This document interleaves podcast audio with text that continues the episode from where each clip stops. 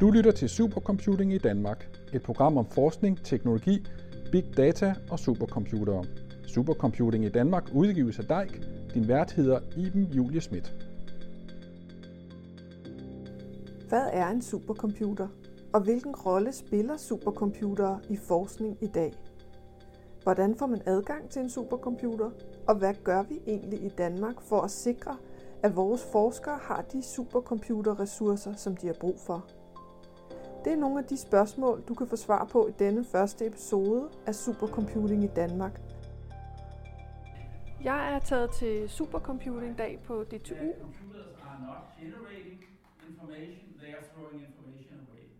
Og jeg har fået mulighed for at stille nogle spørgsmål til professor i bioinformatik på KU og DTU, Søren Brunak. For øh, Søren Brunak er en af dem, der har været med lige øh, inden man nærmest begyndte overhovedet at tale om supercomputere. Og Søren, du, i dag der handler det meget om sygdomsforskning og supercomputere, men du startede jo egentlig som fysiker og machine learning og så videre, så jeg tænkte, at du måtte være den rette til at spørge, hvad, øh, hvad er en supercomputer egentlig for en størrelse? Ja, det er jo sådan lidt relativt set, ikke? Øh, fordi man, man sammenligner måske med sådan en personlig computer, og det er så ikke en supercomputer, men de personlige computere bliver jo også stærkere og stærkere, så, så det en supercomputer øh, er i dag, det er den så måske ikke om fem år eller, eller, eller ti år. Øh, der, der er hele tiden en, en udvikling. Men inden for mange områder øh, drives det jo også lidt af, hvor meget data der bliver produceret. Og øh, det er det, der gør det øh, nødvendigt at skale op. Ikke bare, hvor hurtigt en computer kan lægge tal sammen, eller dividere dem med hinanden, eller noget i den stil, men, men også håndtere data.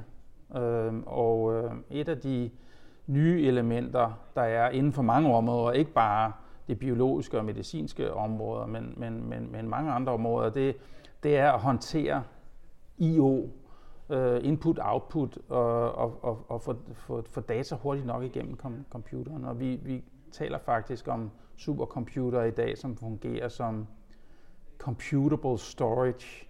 Øh, så det er sådan set noget storage, hvor man, man har lagerkapacitet til data, hvor der så hængt noget computer på.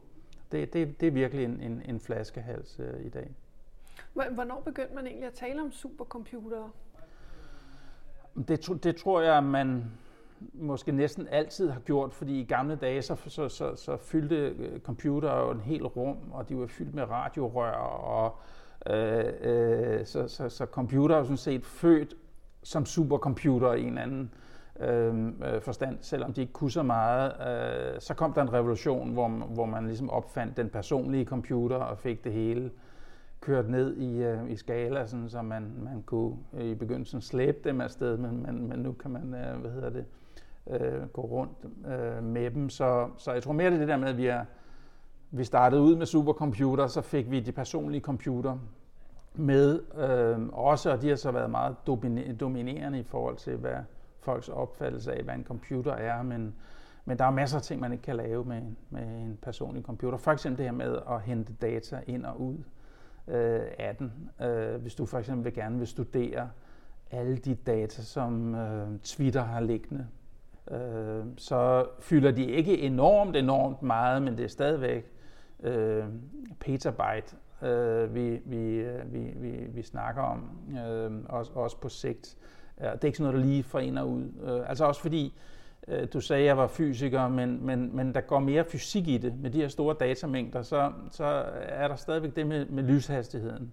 At vi kan ikke flytte information hurtigere end lyshastigheden. Så, så når der er store datamængder på spil, så betyder båndbredden øh, helt vildt øh, meget i forhold til den sådan, reelle tid, der går på uret på, på, på væggen. Så, så der bliver mere og mere fysik i øh, alt det her med, med big øh, data. Og øh, jeg lavede faktisk oprindeligt mit, mit speciale som fysiker øh, inden for det tema. Mit, mit, mit speciale hed, hed computerens fysik.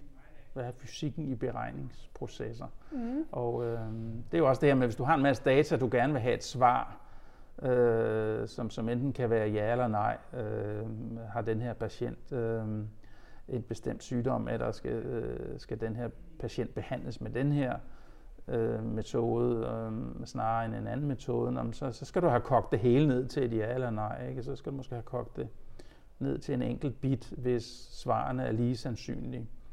Det er i og for sig det samme, hvis du sidder med data fra en bank, hvor du skal finde ud af, om folk skal have et lån, eller de ikke skal have en lån. Altså så det her med at koge rigtig mange data ned på den enkelte til, til, til, til en enkelt bit, det er en situation, der er inden for mange felter, men det er klart, øh, på hospitalerne vil de have meget mere data på den enkelte patient, end, end banken normalt vil have. Øh, men, men det er den samme problemstilling, det her med at få computeren til at, at smide al den information væk på en smart måde, så man ender op med, med det rigtige svar forhåbentlig. Mm. Så det lyder lidt som om, at definitionen på en supercomputer er i dag nærmest, at det er det ypperligste, vi har inden for computing. Altså det er der, hvor vi er nået til, hvis det skal være rigtig hurtigt og rigtig avanceret. Ja, det kan man godt sige. Og der, der er jo sådan en liste over de 500 øh, hurtigste computere, som man sådan siger er officielt kendt. Øh, top500.org.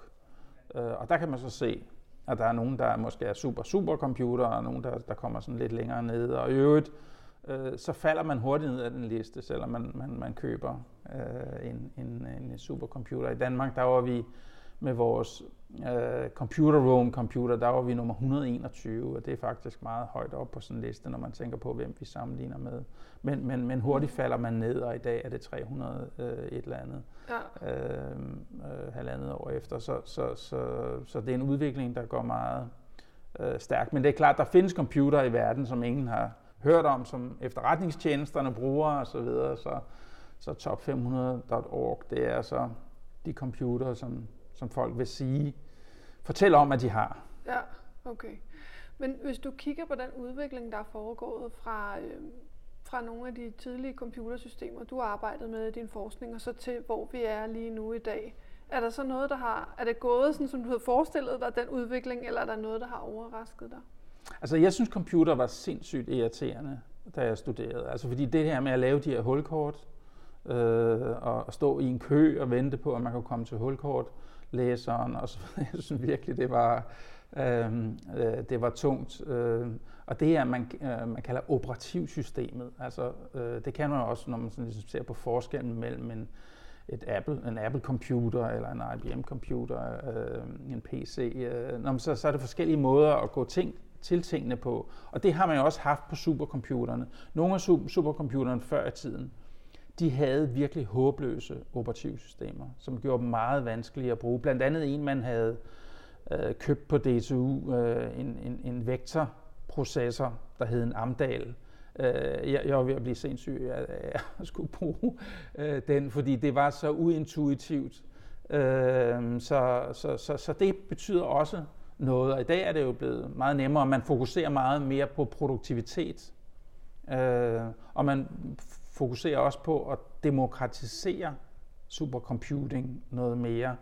Øhm, dengang var det virkelig for specialister, når man satte en ære i at holde dem, der ikke var specialister, øh, uden for døren, fordi de havde sandelig ikke brug for en supercomputer. Men i dag er, er der jo brug for for kapacitet inden for så mange områder, så man kan ikke regne med, at folk, der arbejder med bankdata eller med, med øhm, øh, Twitter-data eller, eller med, med andre økonomiske data eller med, eller med sundhedsdata, at de alle sammen har det ekspertiseniveau relativt set, som, som, som folk skulle have dengang. Øh, så er der jo sket en hel masse på den måde, at det, det er blevet nemmere at snakke med de her øh, systemer og, og øh, der har været en masse konvergens omkring Linux og, og så videre, som gør det nemmere at hoppe fra det ene system til det andet. Mm-hmm. Og hvad, hvor ser du, at vi er på vej hen nu? Øh, hvad, hvad, hvad tror du, vi kommer til at se for en udvikling inden for supercomputer fra nu af, altså de næste 5-10 år? Ja, vi har jo haft den her Moores lov kørende, der, der jo populært siger, at man kan gå ned i øh, Fona, eller nu hedder det Elgiganten, tror jeg, øh, hver 18. måned og købe en computer, der er blevet dobbelt så hurtig for, for samme pris.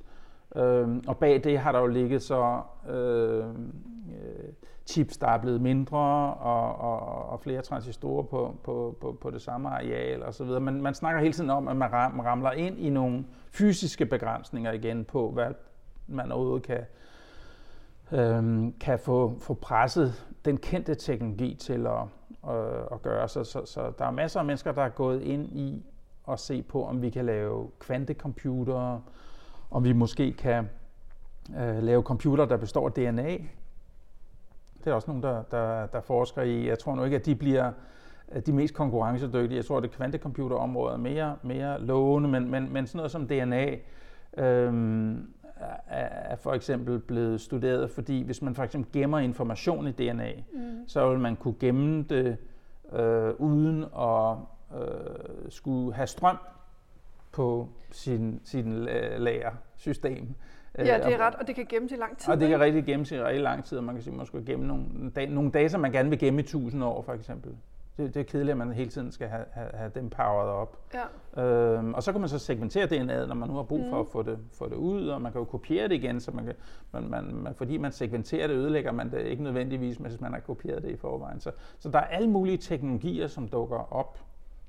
Men altså, det, det, det, det er svært at spå, hvad der vil blive en, en, øh, en succes, fordi jeg vil sige, generelt har mange af de her special purpose computere, de har efter min mening ikke klaret sig øh, så særlig godt. Også da jeg studerede, så havde snakket man meget om analoge computer, hvor man ligesom byggede en computer ved hjælp af nogle elektroniske Lego-klodser, som, øh, som kunne løse et bestemt problem. Og øh, de, de, de gav ikke det samme resultat om formiddagen som om eftermiddagen, og, og det, det, det var ikke noget godt øh, koncept. Men også dengang, der tænkte man jo mere på algoritmer og løse det. Man tænkte ikke så meget i det, der var datadrevet. Nej. Øh, på samme måde, øh, som man, man gør i dag, hvor det er det, der er det dominerende på mange områder. Øh, og, og der er de analoge computer heller ikke sådan... Øh, Nå, hvad vil det øh, egentlig sige, at, at, at, computer, altså, at supercomputer er datadrevet?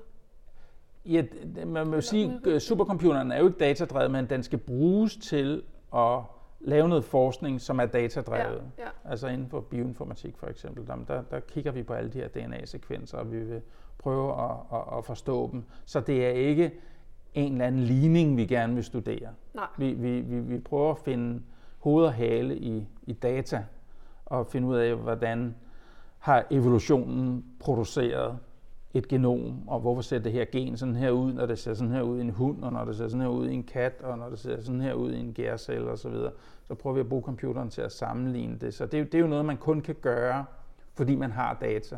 Det er ja. noget andet end at have en eller anden Newtons anden lov, eller ja, ja, et eller andet, så... hvor man ligesom, eller prøver at beregne protonens masse, eller øh, selvfølgelig sammenligner man også nogle gange med data i sådan nogle studier, men, men, men det er noget andet, det med at have en, en, øh, en ligning, du gerne vil, vil løse inden for vejrforudsigelsesområdet. Der, der, der kører man selvfølgelig med nogle store ligninger, men man starter dem op med noget data, så det er lidt sådan en, en, øh, en hvad hedder det, en kombination. Øh, en vejrudsigt er selvfølgelig ikke noget værd, hvis man skal vente med at få svaret, indtil vejret har været der. Altså, øh, computeren skal helst regne hurtigere, Men kan man, sådan kan, så man ved det nogle dage foran. Kan man sige, at med, inden for biologien, er I, er I faktisk fodrer altså maskinen med, med enormt meget data, måske i håb om at få en eller anden form for ligning ud, altså i form af at forstå de mekanismer, der egentlig øh, ligger bag de her data?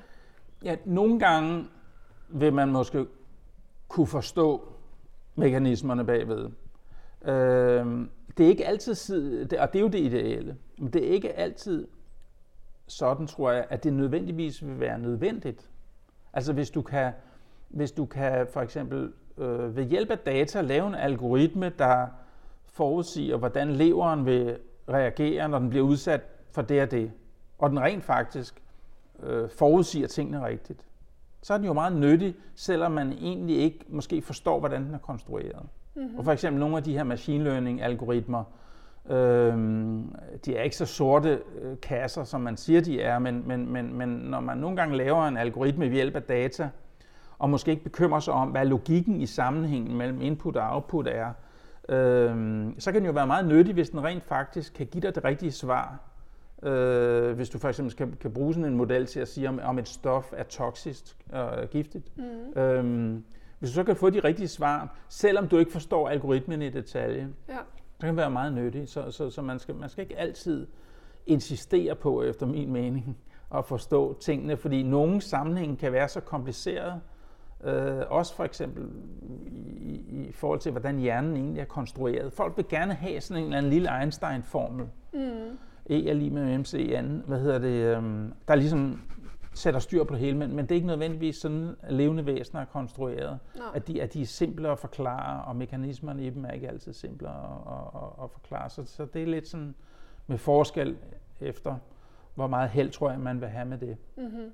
Der er jo enormt meget snak om øh, det her AI, altså kunstig intelligensmetoder. Hvad tror du, det vil betyde, altså når det bliver koblet sammen med supercomputing? Jo, men det, det er det jo allerede blevet, og vi har også arbejdet med de metoder i, i mange år, ganske vist på nogle lidt mindre datasæt, øh, og derfor har vi ikke brug for, har brug for, for det, man bruger i dag, for eksempel det, vi kalder deep learning, hvor man, man, man har fundet øh, metoder, som egentlig er ret simple, øh, og som minder om dem, som vi har brugt i, i, øh, i mange år, som ligesom kan finde struktur i data og komprimere data øh, på, på, på, på nye måder, sådan, så de bliver lettere håndteret, når der er mange af dem. Så det tror jeg helt vildt meget på, fordi at det kan simpelthen ikke altid prøve, øh, betale sig at prøve at gennemskue, hvad er logikken i, øh, at den her kunde i en bank er en dårlig betaler, og den her kunde er en god betaler. Altså, der er rigtig mange årsager til det. Mm. Men hvis du har en algoritme, der kan forudsige det rimelig godt,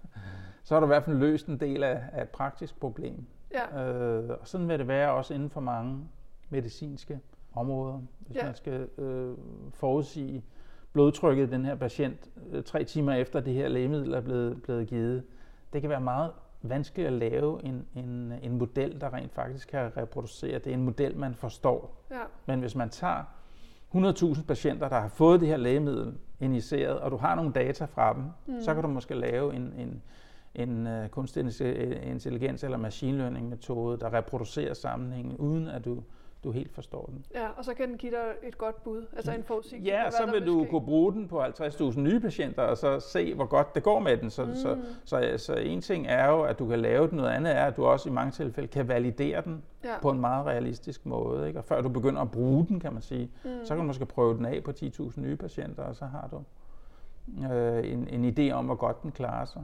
For, øh, patienter er jo forskellige, så, så det handler jo lidt om, hvor, hvor forskellige var de patienter, som du du trænede den på i forhold til, hvordan de, de, øh, de er.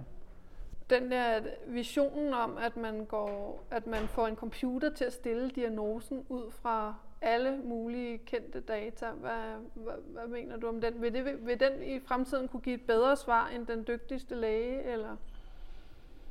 Altså først og fremmest tror jeg, at det handler om, at lægerne arbejder sammen med computeren, for ja. i fællesskab at nå frem til den bedste øh, diagnoser, og særligt de her systemer, som lærer af data, og lærer af tidligere data, øh, diagnoser osv. Men om de har jo brug for, at der er nogen, der har stillet nogle der, diagnoser, så jeg, jeg, jeg vil sige, at det, det meget handler om, om et, et, øhm, et, et, et, øh, et samarbejde. Men vi skal jo huske på, at lægerne har jo hidtil baseret meget af det, de har gjort, når de diagnostiserer patienter, på relativt få data. Mm. Blodprøvesvar, som du kan overskue ret nemt. Og sådan, er det her ja. normalt, eller er det ikke normalt, osv. Så, så, så, så lægerne har jo været en anden situation, end den situation, de kommer i, hvor de lige pludselig vil et helt genom fra en patient, og alle generne er målt i forhold til, hvordan de bliver brugt, og det vil måske også have proteinprofiler, som kigger på 20.000 proteiner osv.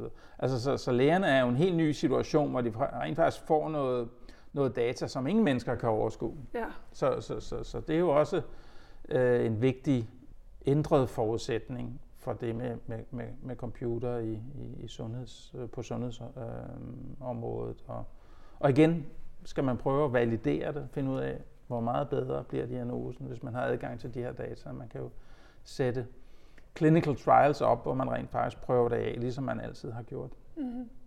Og hvad, hvad mener du, at vi som nation, altså her i Danmark, øh, altså hvad skal vi gøre for at være med inden for supercomputing, sådan, så vi er sikre på, at vi har de supercomputing-ressourcer eller data storage faciliteter, som vi har brug for til vores forskning i fremtiden? Ja, man, man siger jo, at Danmark er et af de lande i verden, hvis ikke det land i verden, som har samlet og gemmer flest data på borgerne øh, i forhold til andre lande. Så, så, så alt er linket op til personnummeret i Danmark, og der er rigtig mange data i vores samfund, som, som vi så bruger også til at forbedre behandlingen, til at sørge for, at folk betaler skat og, og 117 andre ting. Så, så, øh, så Danmark har helt klart nogle gode muligheder for at bruge de her datadrevne metoder, men det kræver altså også, at der bliver investeret i, øh, i, i supercomputere, som kan crunche de her data, som kan omsætte dem til noget øh, fornuftigt, så, som, så man kan sige, at, øh, at, at, at, at det vil være øh, rigtig tosset, hvis, hvis øh, Danmark blev et af de lande, som, som faldt bagud på det her område, fordi vi har så mange data. Og det vil de andre lande også have om 5, 10, 20 år. Så vil de også have lavet dataindsamlings registre osv., som er lige så effektive som dem, vi har i, i, i Danmark. Og vi vil måske på det tidspunkt være lidt bedre til at indsamle, men stadigvæk vores, vores fordel vil, vil falde væk. Så det handler om i de næste øh, 10 år virkelig at sætte øh, fuld kraft på den her type forskning, hvis vi vil have noget ud af den fordel, som vi, vi har øh, i dag. Ellers så forsvinder den, fordi at, at øh, når du har data fra en befolkning på 100 millioner, eller 80 millioner mennesker, eller 200 og så videre, 300 i USA, så, så har du altså også nogle bedre big data muligheder for at undertrykke den støj, der er i data. Og sådan noget. Så, øhm, så det er vigtigt at få, få tegnbogen frem og, og, og, og, og få lavet nogle investeringer.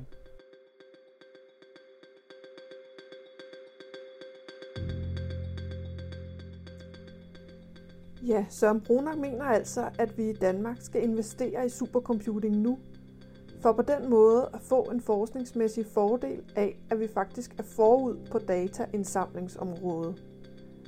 Og netop det med investeringer og økonomien i supercomputing er også noget af det, jeg taler med en anden deltager ved Supercomputing-dagen om. Joshua Kleist er ansat i den nordiske organisation for forskningsinfrastruktur, Nordunet.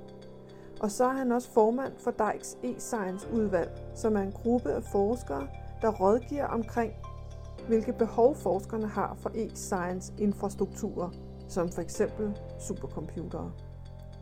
Måske skal jeg også lige sige her, at DEIK, det er Danish E-Infrastructure Corporation, et nationalt initiativ, som blev etableret under Uddannelses- og Forskningsministeriet tilbage i 2012, med det formål at understøtte Danmark som e-science-nation gennem at levere e-infrastrukturer, og det vil sige blandt andet supercomputing, datalæring og netværk til forskningen og til forskningsbaseret undervisning. Jeg hedder Joshua Kleist, og jeg er blandt andet formand for øh, DEIKs e-science komité. Det er en gruppe af forskere, der rådgiver DEIK om, øh, hvilke ting øh, det er, forskerne ønsker, de skal levere. Så det er min primære rolle i den her sammenhæng. Mm. Og hvordan ser, øh, hvordan ser det ud i Danmark i dag, hvis man som forsker har brug for adgang til supercomputing? Supercomputing er primært en service, som øh, forskergrupper etablerer selv, øh, specielt beregnet til deres behov. Men udover det har vi gennem de sidste år i regi af DEI, der har vi opbygget øh, tre nationale installationer, det vil sige installationer, der i deres konstruktion er tilgængelige for alle danske forskere, øh, hvis de har behov for det. Og det er forskellige installationer, der dækker forskellige former for behov, som forskere måtte have. Og hvordan, er, altså, hvordan har vi organiseret det i Danmark i forhold til i andre lande? Er der stor forskel på, hvad, hvordan, hvilke nogle modeller man har valgt inden for øh, at tilbyde HPC supercomputing? Ja, vi har, vi har jo truffet det valg i Danmark, at øh, vi ikke øh, som sådan har etableret øh, supercomputercentre, hvor øh, bevillingerne er kommet fra centralhold, altså hvor man i ministerieregi har truffet beslutningen om at give penge til at etablere de her centre, som så deler tid ud på centrene til forskerne. I Danmark har vi jo valgt en model, hvor det faktisk er, har været tre øh, institutioner, der har været ledere af at etablere de her centre, og som så mod betaling øh, tilbyder andre at få adgang til dem. Øh, betalingen er så sat sådan, så at øh, det for danske forskere er kostprisen, man betaler. Det vil sige, det er ikke sådan, så institutionen kan tjene penge på det.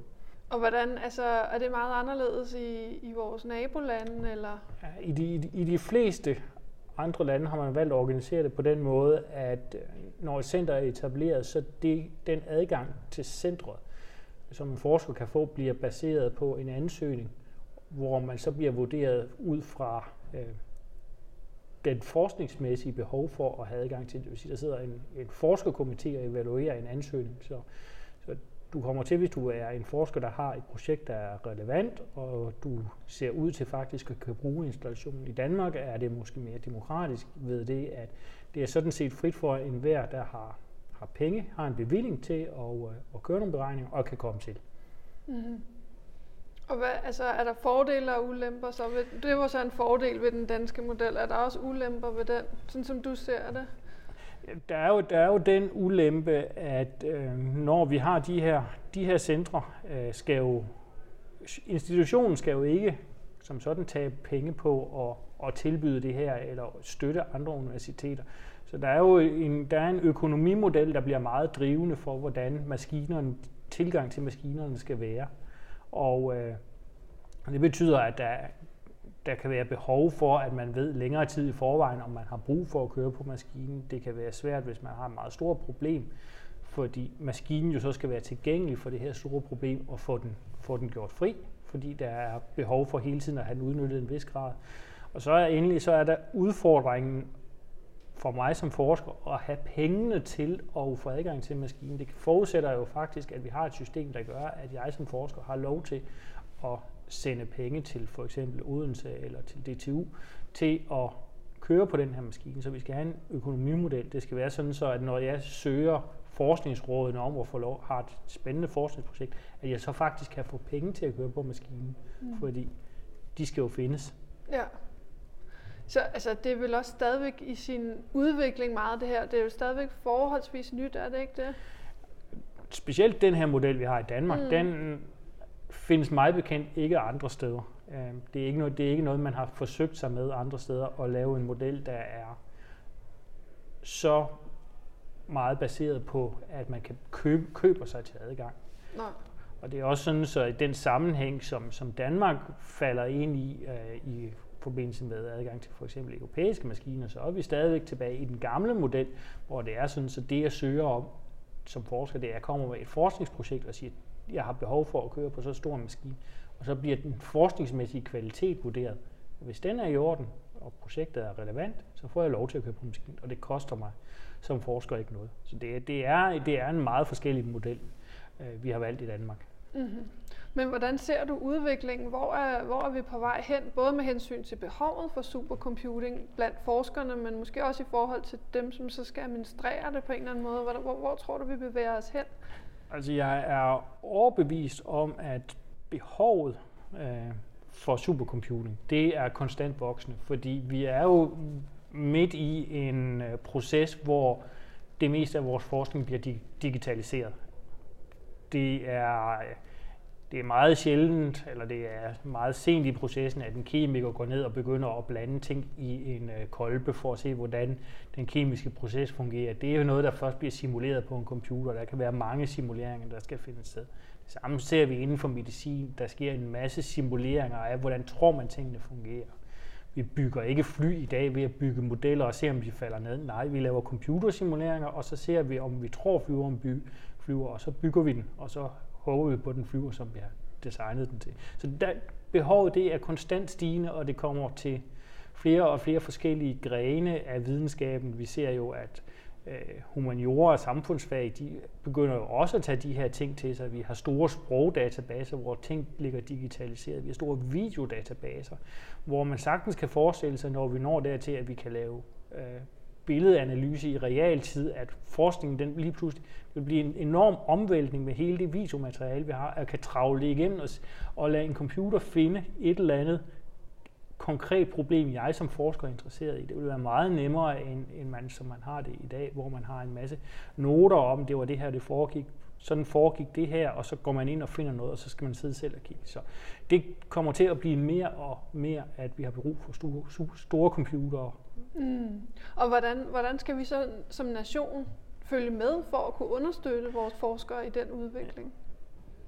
vi har i Danmark valgt en model, hvor de fleste af penge til forskning, de går ud til universiteterne, og det er universiteternes valg, hvad de vil bruge de her penge på. Så det er, og den model kan vi meget vel holde fast i, og så er det jo så op til universiteterne at finde ud af, hvad vil de gøre, hvad er de interesseret i. Er de interesseret i, at jeg som universitet A laver mine egne installationer til ære for mine egne forskere med de begrænsninger, det giver, fordi det betyder jo, at vi kan ikke bygge de helt store ting. Eller skal universiteter gå sammen øh, i konsortier, kan man forestille sig, hvor der er et antal universiteter, der går sammen og siger, vi vil godt lave noget i fællesskab. Eller endelig kan man jo træffe et valg og sige, at det her det er et nationalt problem, vi skal, vi skal som nation have et, et antal installationer, og så det kan man jo enten blive enige om i regi af universiteterne, eller man kan træffe beslutning fra centralhold, at det mener vi fra centralhold, at der skal allokeres penge. Vi har, vi har inden for andre forskningsprojekter har vi set de samme ting. Nogle ting de foregår på konsortiebasis, andre ting er der muligt, måske sågar central finansiering er at etablere dem til, øh, eller man beder universiteterne om at lave det her i fællesskab og lave en økonomimodel i fællesskab. Så man kan forestille sig mange forskellige løsninger, men det er alt sammen noget, der er ligger mere. Det er ikke et teknisk problem, det er et politisk problem at finde ud af, hvordan man skal gøre det. Og det er et valg, som man så må træffe øh, universiteterne imellem og øh, med involvering inden for ministeriet om nødvendigt. Mm-hmm. Og der er jo også øh, alle mulige ting i gang, kan man sige, på europæisk plan og international plan. Der er jo også stadig større samarbejder og projekter, og der er initiativer som European Open Science Cloud osv. Hvordan, hvad, hvad, hvad, hvad betyder den udvikling for, hvad, hvad vi egentlig skal gøre i Danmark med hensyn til at sikre vores forskningsdata, med hensyn til at sikre adgang til supercomputere og samarbejde på tværs? Ja, altså det er jo det er naturligt konsekvens af, at alting bliver digitaliseret, det er jo, at lige pludselig så er, får vi jo også den idé, at det øh, skal være tilgæ- at det kan være tilgængeligt for alle. Så European Open Science Cloud er jo ideen om at finde ud af, hvordan støtter vi op omkring det og kan lave open science. Det vil sige, at på tværs af videnskabelige discipliner, at jeg kan få adgang til andre forskers data og kan bruge dem i min egen forskning. Og det betyder jo lige pludselig, det stiller helt nye krav til, hvordan data skal gøres tilgængelige. Det skal være sådan, at der faktisk er en beskrivelse af, hvordan skal de her data forstås på sådan en måde, så hvis jeg kommer fra en anden videnskabelig gren, at jeg kan sætte mig ned og forstå det. Der skal være modeller for, hvordan får jeg adgang til det. Der skal være kontrol af, hvem er jeg. Og alle de her ting, de, de bliver jo bundet, skal jo bindes sammen. Og det giver ikke mening, hvis vi kun gør det i regi af et universitet, eller vi gør det i regi af Danmark. Det giver kun mening, hvis vi faktisk i sidste ende, hvis det er noget, vi gør på global plan. Så, så hele den bevægelse kommer jo til at have betydning for, hvordan vi håndterer vores data, hvordan vi analyserer vores data.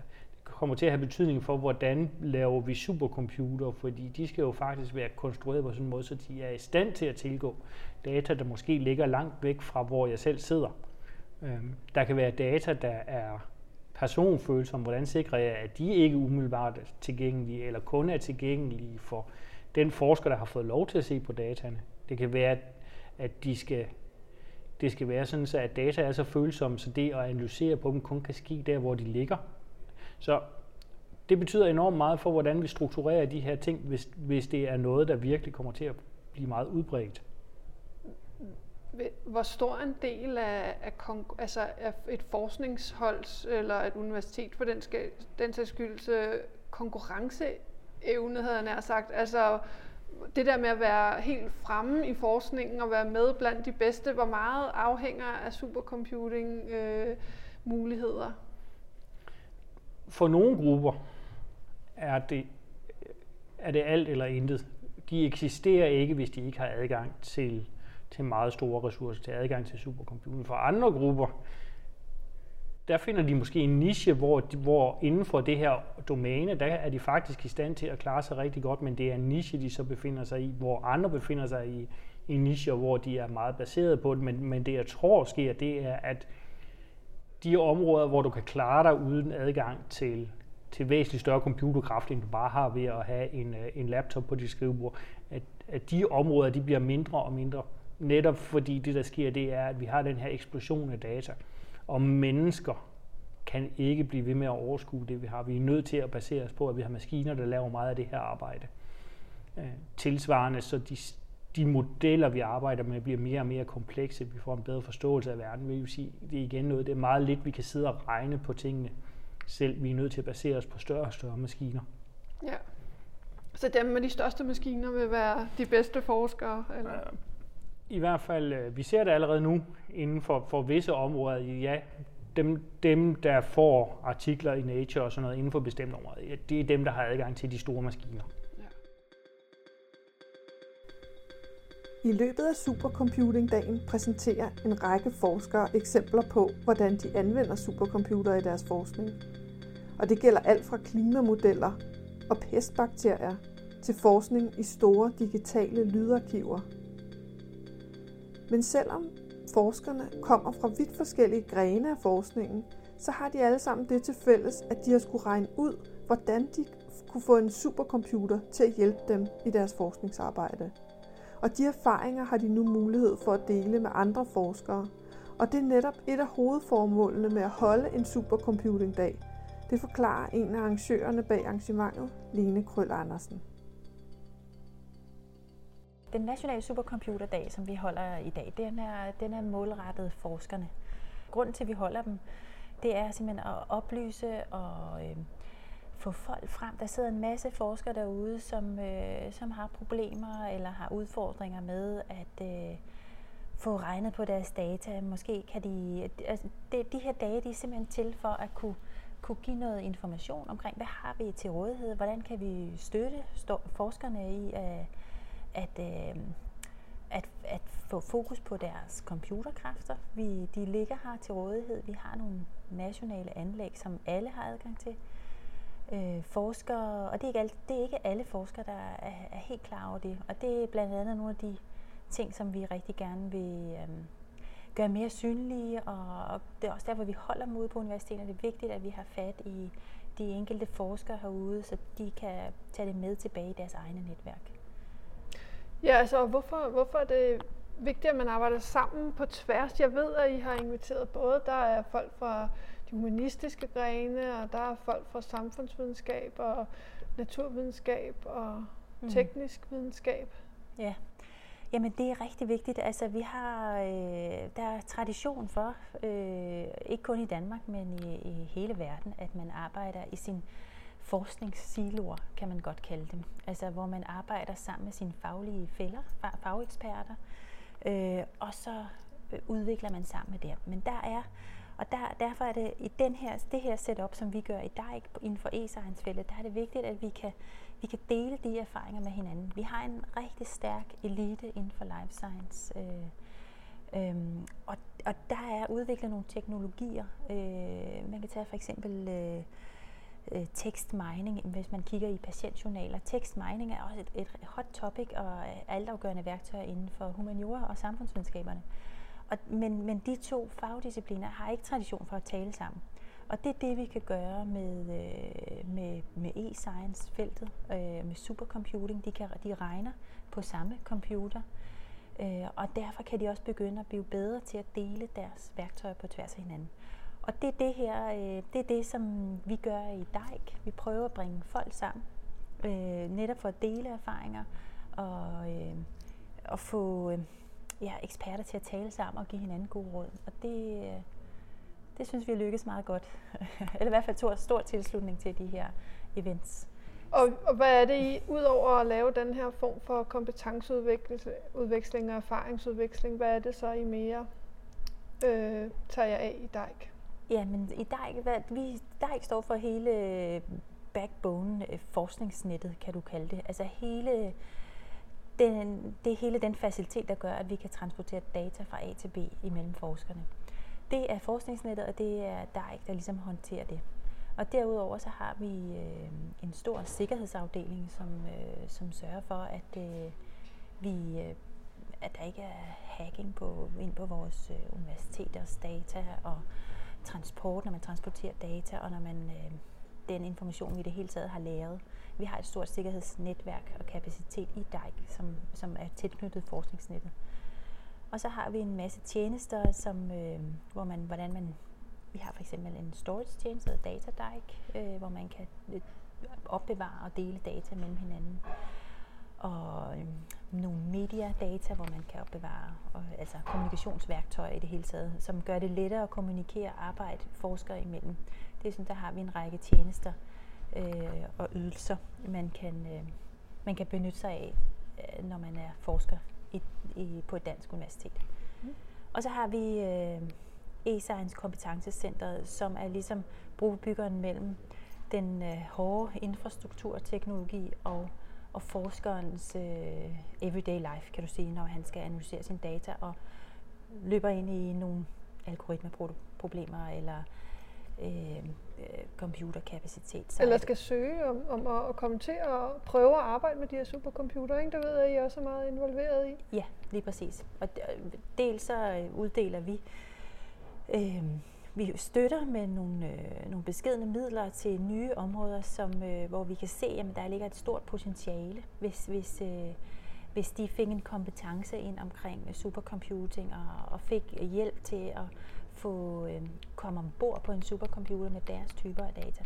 Og der hjælper vi øh, nye områder i gang med det. Og også i forhold til, dels er det, giver vi dem adgang, men dels så er vi også med til at understøtte deres opbygning af netværk i det, i det fagmiljø, hvor de sidder.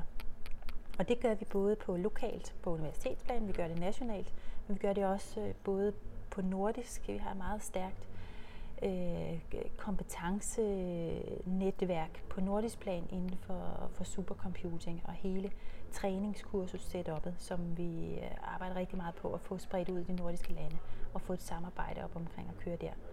Det startede ud med øh, en, øh, altså simpelthen at synliggøre, hvad, hvad foregår der af kurser rundt på, på universiteterne. Hvad, altså, fordi det er typisk, når det er træningskurser og ikke uddannelser, ECTS-givende kurser, så er det typisk noget, der foregår lokalt, som man ikke rigtig har sådan kommunikeret ud så stærkt, men sætter i gang, når der er folk nok.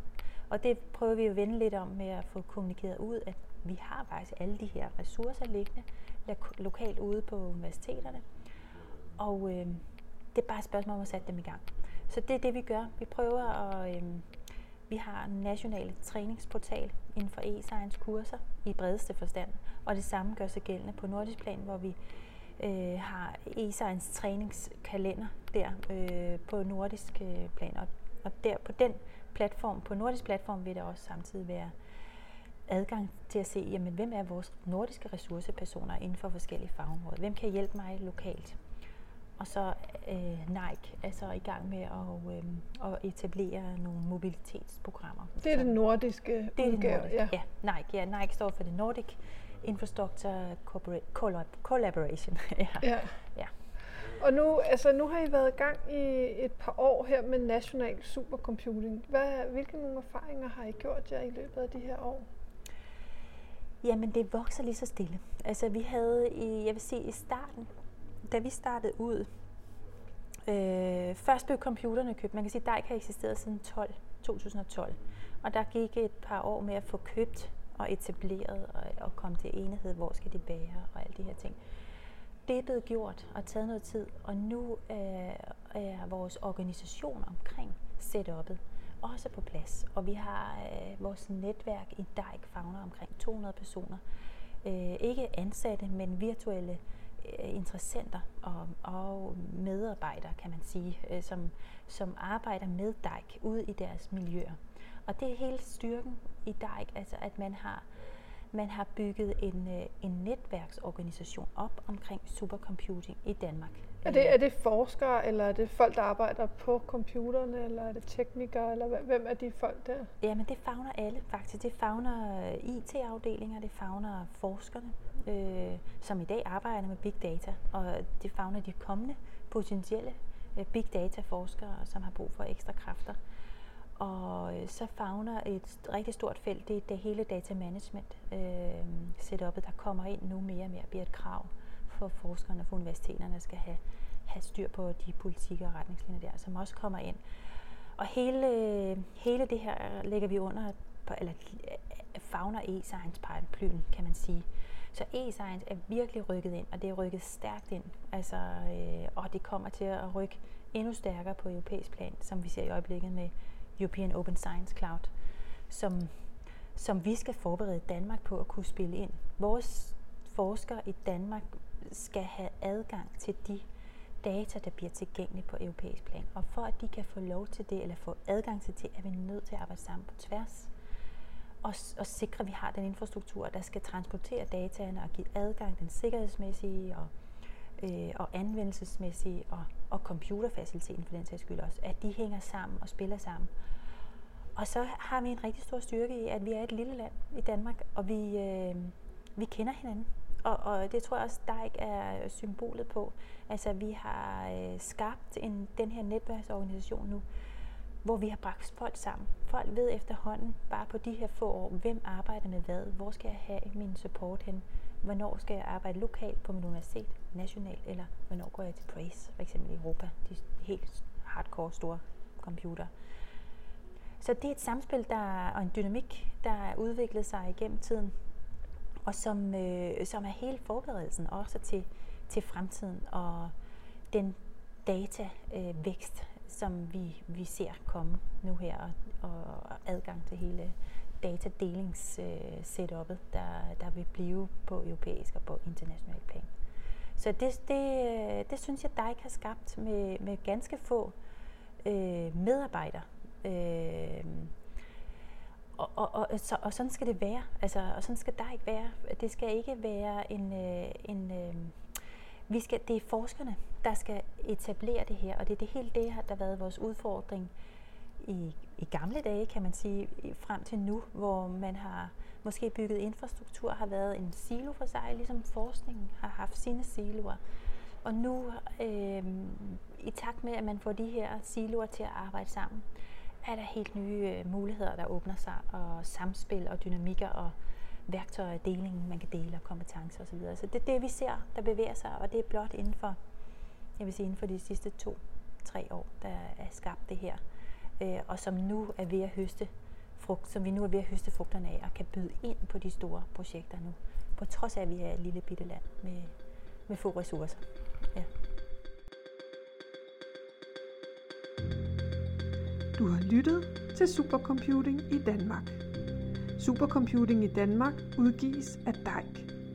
Din vært var Iben Julie Schmidt.